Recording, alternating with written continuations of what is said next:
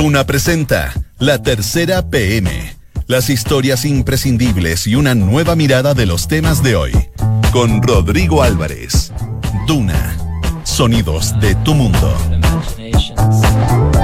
Son las 2 de la tarde con dos minutos. ¿Qué tal? ¿Cómo les va? Buenas tardes, bienvenidos a la tercera PM acá en Radio Duna por el 89.7. También nos puede mirar a través de nuestro Facebook Live y en nuestra transmisión a través de streaming por la tercera.com. Varios temas que ir analizando, varios títulos que ir desarrollando en esta jornada de día lunes acá en la tercera PM. Vamos de inmediato con los títulos.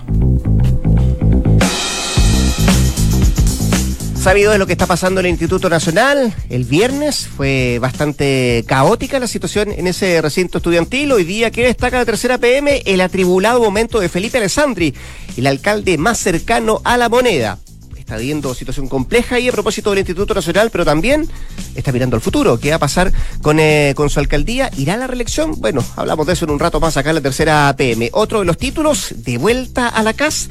Gendarmería alista plan para llegada a Chile del comandante Ramiro. Hoy día el Ministerio de Justicia ratificó que está en curso la extradición de Hernández Norambuena a nuestro país. Otro de los temas, la desconocida disputa que dejó al ministro Sichel fuera del libro que lanzó Andrés Velasco.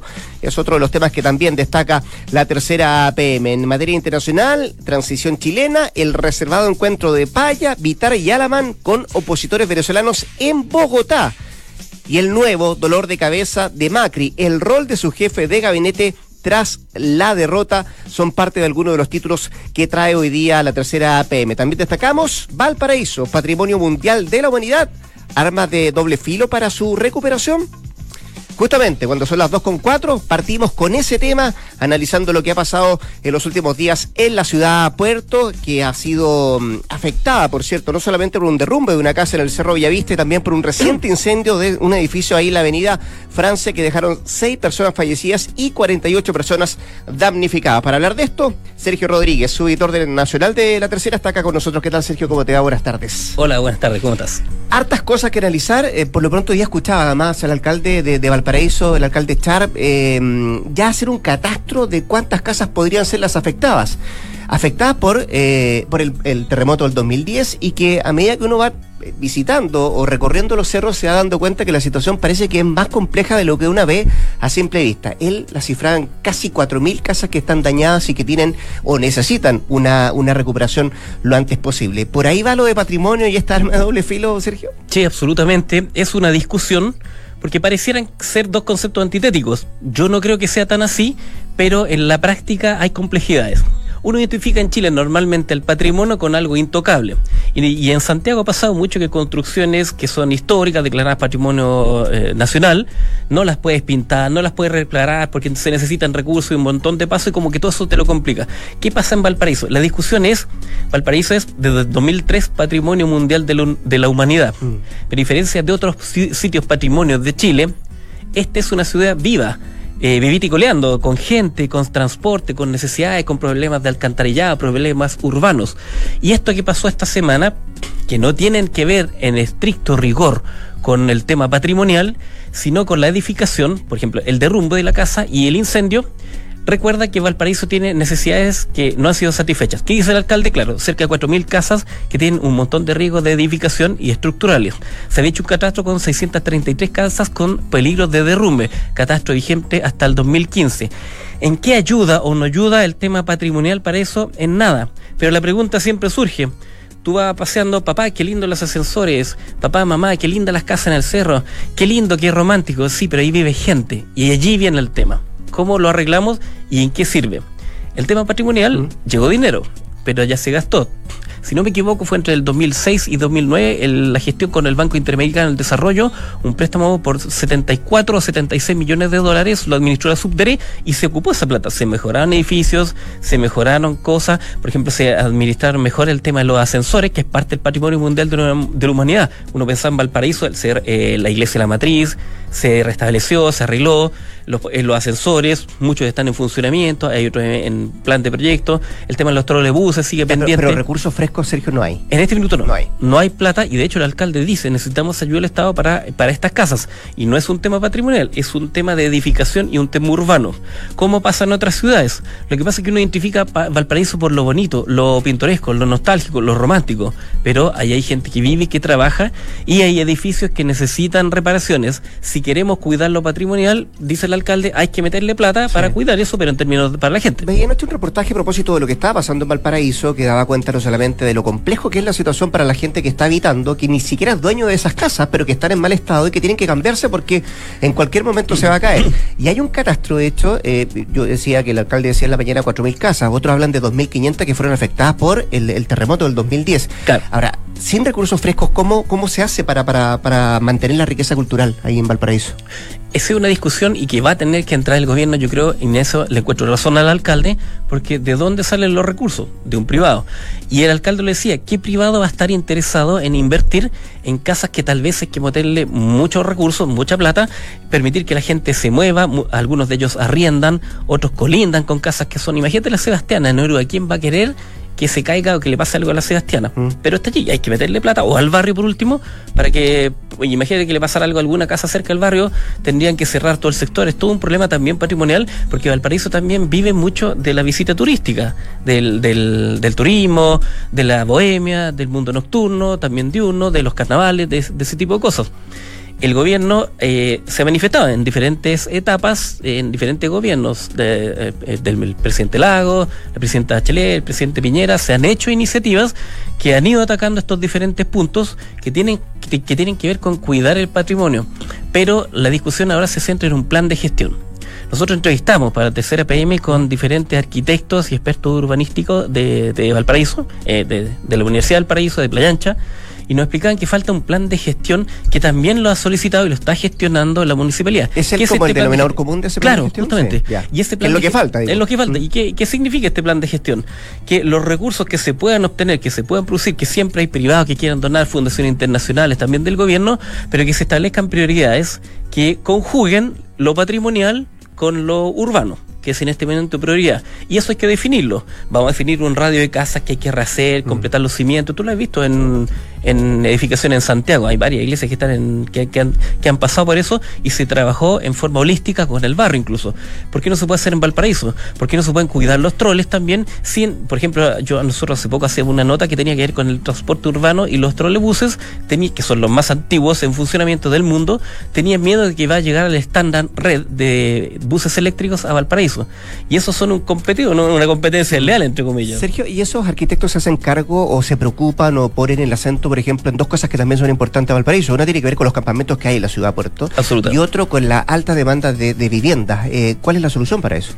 Para eso es justamente el plan de gestión, cómo se regula y cómo se norma eso. Valparaíso tiene el problema de los campamentos que están en los cerros. Las quebradas Las han sido temas todos los veranos por incendios forestales. Se limpian, se vuelven a ensuciar y se han hecho esfuerzos y se reconocen desde el gobierno, de la, de- de la autoridad central y desde el municipio, pero eso sigue allí. Los campamentos están. Valparaíso es una ciudad bonita, hermosa, pero también es una ciudad muy pobre. Eso se ha abordado en diferentes instancias. Yo creo que ese plan de gestión es netamente, es derechamente vital para poder privilegiar y establecer las prioridades. ¿Por dónde va a partir? ¿Dónde vive la gente arriba? ¿Dónde está la gente en el plano?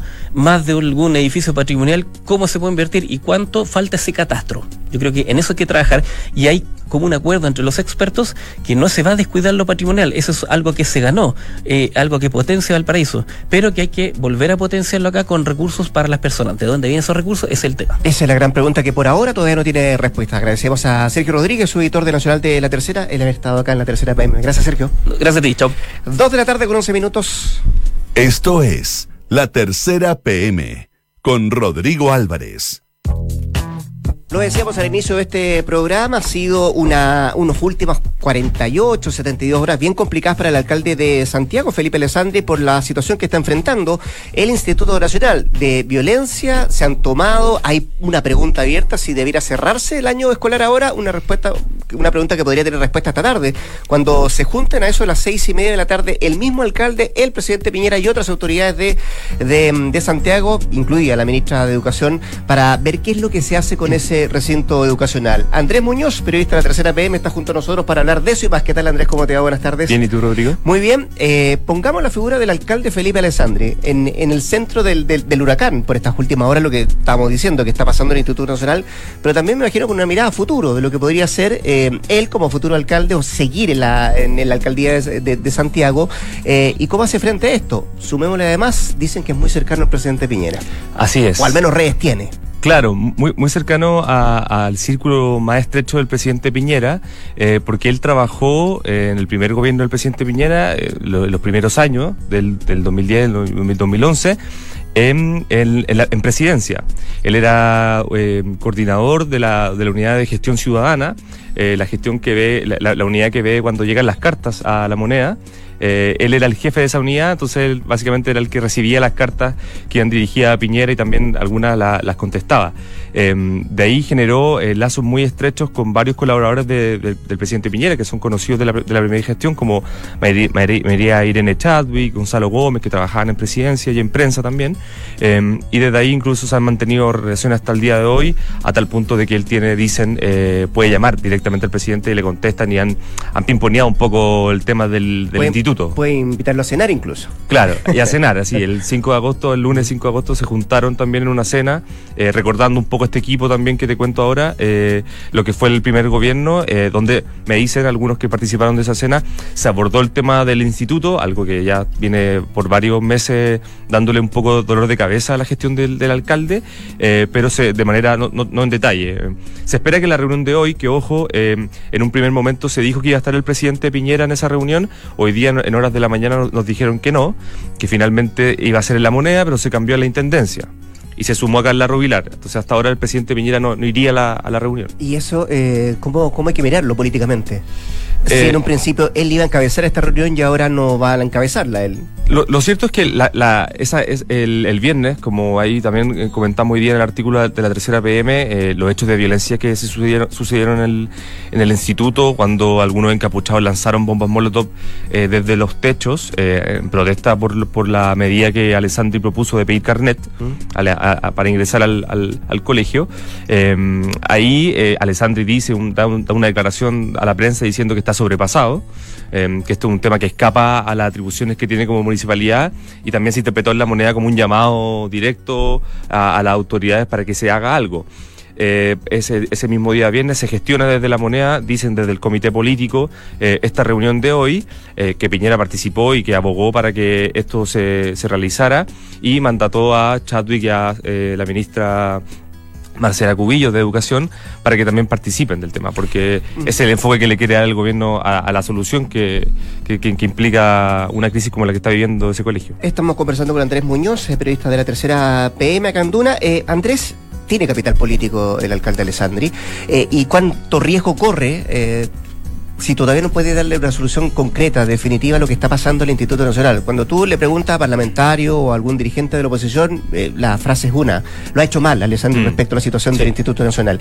¿Cuánto, ¿Cuál es el riesgo que corre eh, su capital político a propósito de esta situación que vive ese establecimiento educacional? Sí, eh, inevitablemente lo expone harto el tema. Eh, son varios los eh, analistas y cercanos a él que dicen de que el instituto, el tema del instituto ha sido algo que, que ha movido mucho eh, las aguas dentro de la municipalidad y efectivamente él ya ha reconocido que quiere ser eh, repostular a la alcaldía de Santiago eh, el próximo año, el, el 2020, eh, y que esto lo está complicando, más aún, por ejemplo, cuando esa declaración que da para, cuando se refiere en un seminario de alcaldes de Chile Vamos en Temuco, hace, si mal no me equivoco, hace un mes, eh, cuando dice que, que se, podría cerrar incluso el instituto, generó bastante crítica, obviamente, de la oposición, pero también de algunos cercanos de, del oficialismo, ¿no? Eh, eh, lo interpretaron muchos como una salida de libreto.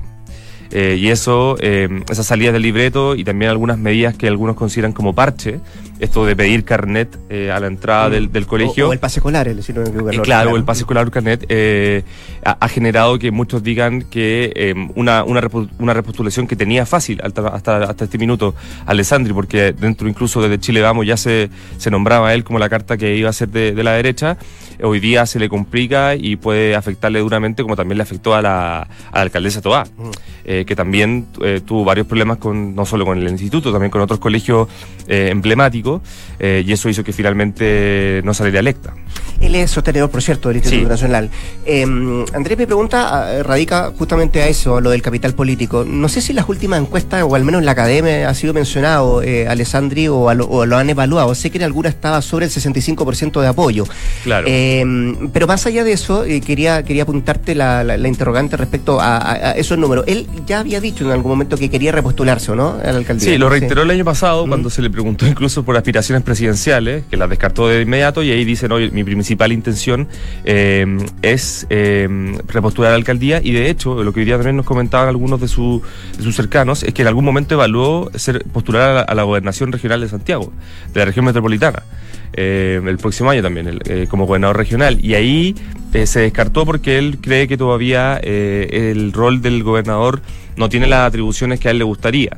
Y se descartó. Ahora, eso fue hace algunos meses, hoy, día el foco está solo en repostular por Santiago, la alcaldía, eh, y eh, inevitablemente está, está complicada. Eh, son varios ya, incluso muy cercanos a él, los que nos decían hoy día que, que está difícil, no, no, no va a ser al- algo fácil. Porque además la, la oposición, eh, por así decirlo, está, está sacando está sacando ventaja de esto, eh, ha, evidenciado, según ellos, los errores que ha cometido eh, Alessandri sobre este tema específico eh, y, claramente de, cara a, la- a las elecciones, que ya empiezan a sonar algunos nombres de la oposición, y principalmente son, son concejales y exalcaldes. Por ejemplo, hoy día la tercera lleva que el concejal del PPD, eh, Alfredo Morgado, tiene intenciones también, eh, Iracy Hasler, concejala del, del Partido Comunista, por Santiago también, e incluso el ex, el ex, el, el ex eh, intendente Marcelo Trivelli.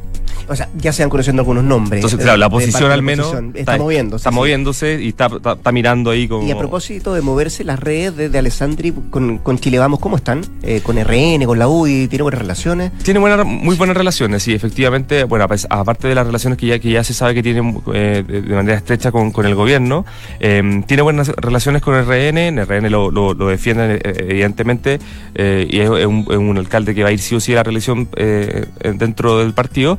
E incluso en la UDI también, eh, su hermano eh, Jorge Alessandri, diputado por ahí, eh, por ese partido, con Javier Macaya, jefe de la bancada de diputados hoy día, eh, tuvo una- un, un estudio de abogados, eh, incluso nos, con- nos comentaban una especie de anécdota, que cuando él, fue candidato a alcalde por Santiago, el, la UDI tenía como un call center, ¿no? que son personas que llaman eh, a los votantes para saber cómo van a votar, sondean un poco, eh, y la UDI, en ese tiempo que era presidida por Hernán Larraín, el actual ministro de Justicia, eh, le prestó un par de teléfonos a, Jorge- a- a Felipe Alessandri, eh, que es de eh, Reno- Renovación Nacional, para que, fuera, para que usara esos teléfonos del call center de la UDI y que demuestra también un poco la cercanía que tiene también él eh, con varios integrantes de, de Chile Vamos. Deja hacerte la última. ¿Qué tan cerca está la posibilidad de lo que se anunció el fin de semana, del cierre del año escolar para, para el Instituto Nacional en esta reunión de la tarde?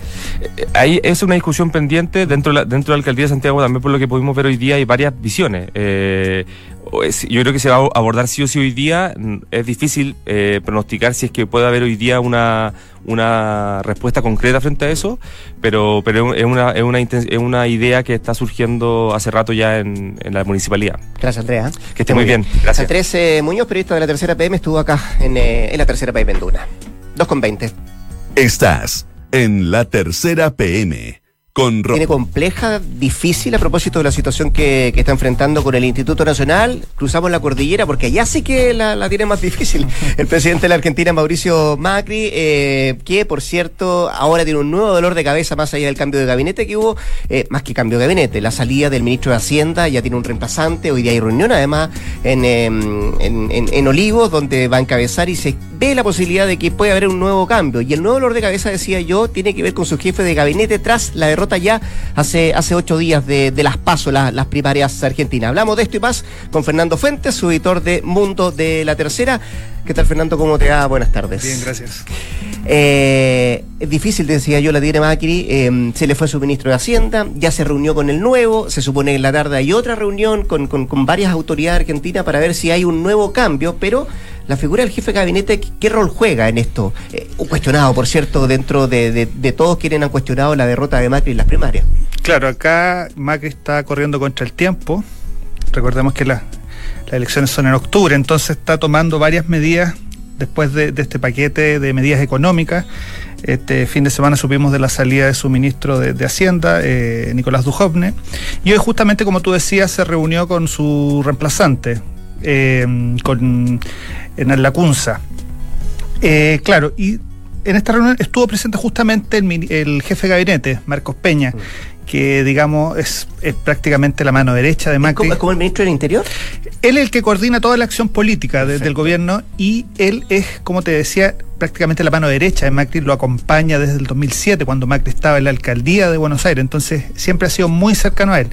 Pero en, en estas eh, eh, primarias, eh, él salió bastante cuestionado, sobre todo por eh, dos miembros del- de la alianza oficialista que son, en el caso de María Eugenia Vidal, que es la gobernadora de Buenos Aires, que ella controla bastante poder, porque recordemos que esta provincia es eh, representa el 37% del, del, del padrón electoral. Y mm, ella, con el alcalde en este momento de Buenos Aires, eh, Horacio Rodríguez Larreta, según la prensa eh, argentina, han estado presionando en algún momento para que eh, Peña diera un paso al costado. ¿Por qué, ¿Por qué a Peña se le hace responsable del fracaso político? Peña aparece como el jefe de campaña de Macri. Mm. Entonces, él ha sido cuestionado justamente por esta derrota de, de- de 15 puntos de diferencia respecto de- del candidato kirchnerista Alberto eh, Fernández. Y Peña también porque eh, él estaba eh, haciendo la campaña junto con este estratega ecuatoriano, eh, Jaime Durán Barba. Entonces, es básicamente eso, el rol que él jugó en la campaña y que el mismo Macri reconoció que esto había sido un palazo de parte de- de- de- del kirchnerismo. Ahora, hagamos política ficción. Si es que Peña sale, ¿hay nombres que podrían reemplazarlo como mano derecha de Macri en lo que, en lo que le resta? Y pensando, por cierto, en las elecciones de octubre. Sí, hasta ahora la prensa argentina no ha dado nombres y como te comentaba, la- varios eh, de los principales periódicos, portales argentinos han dado sus versiones sobre la continuidad de Peña. Ahora, lo que parece seguro es que si bien existen estas tensiones al interior de, la, de Cambiemos, la alianza oficialista, eh, aparentemente Macri eh, va a seguir dándole eh, su apoyo a, a Peña. Eh, básicamente porque el análisis que se hace es que la salida de, su jefe de gabinete sería interpretado básicamente como un vacío de poder del gobierno. Y esto no se lo puede permitir Macri de cara a la, a la, a la campaña que tiene de octubre. Aun cuando sonó en algún momento, si no me equivoco y tú me corriges, eh, la posibilidad de que entrara por Peña el compañero de fórmula, ¿no? Lo que pasa es que a Piqueto lo están sondeando ahora para que él quede básicamente como jefe de campaña, además de compañero de fórmula vicepresidente. Él es el que está sonando para que se haga cargo de, lo que queda de, campaña. Y aparentemente lo que pasaría con Peña es que se dice que va a tener un recorte bastante notorio de poder. Eh, Saldría lo- a la primera línea. Claro, lo- los argentinos hablan de, de licuarlo de poder, quitarle un poco de presencia. Sí. Ahora, eso también es relativo, porque, como te contaba, eh, el mismo Peña estuvo presente hoy en esta reunión con el nuevo ministro de Hacienda, y lo que decía Clarín es que también se espera que mañana él esté en la ceremonia de asunción oficial de- del, del ministro de la Cunza. Entonces, también eso es relativo, Mm. cómo se juega la interna. Pero claramente Peña quedó dañado después de los resultados de las pasos. Y en la reunión de esta tarde en Olivo, donde podría haber un nuevo cambio de gabinete, dice, no podría haber alguna salida, no solamente van a estar como las manos derechas de Macri, también está Elisa Carrió invitada, ¿no? Es que Elisa Carrió ha jugado un rol bastante clave dentro de, de la alianza. Entonces ella, a- eh, justamente eh, el día de, la, de las primarias se manifestó bastante crítica del rol justamente que había jugado este estratega ecuatoriano de Jaime Durán Barba, que también se especulaba sobre su, so- sobre su suerte. Eh, aparentemente él eh, viajó eh, la semana pasada a Quito, aparentemente al, al- al matrimonio de uno de sus sobrinos. Y la versión que da Clarín es que él estaría, su ticket de vuelo tiene fecha de retorno mañana a Argentina. pero el mismo periódico dice que eh, las relaciones eh, estarían virtualmente cortadas con Macri a raíz de los resultados de la, de la de las primarias. Ahora hay que recordar que Durán Barba ha sido el asesor eh, electoral de Macri prácticamente desde el año 2005. Ahora, eh, Durán Barba escribió una columna, tuvo una columna dominical en eh, el periódico Perfil en Buenos Aires, donde él justifica que todas las encuestas fallaron. Y, y lo explicaba de una manera bien, bien curiosa. Él decía, cuando se cae un avión, eso no significa que hay que cambiar los aeropuertos.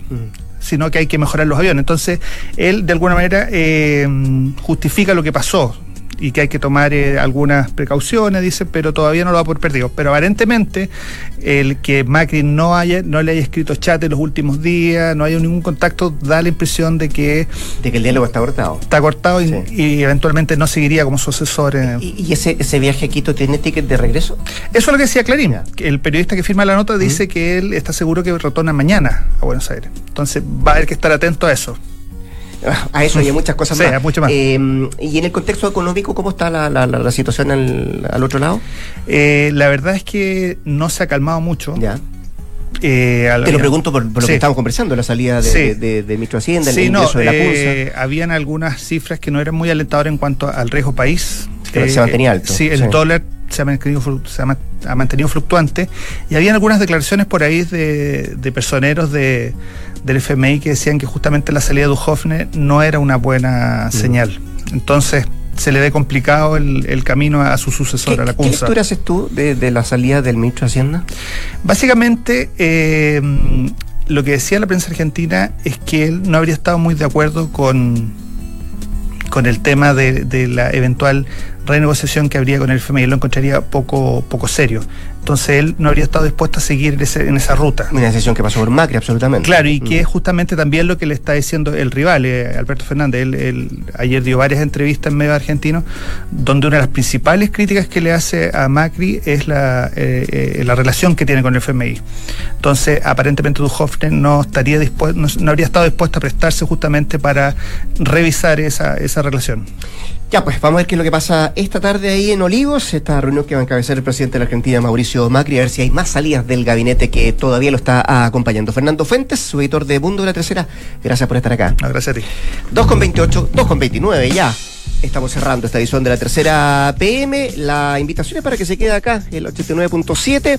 Se vienen las cartas notables y a las 3 de la tarde, sintonía crónica, eh, un nuevo capítulo que usted puede escuchar a partir de las 3. Nosotros nos juntamos mañana a las 2 de la tarde acá en el 89.7.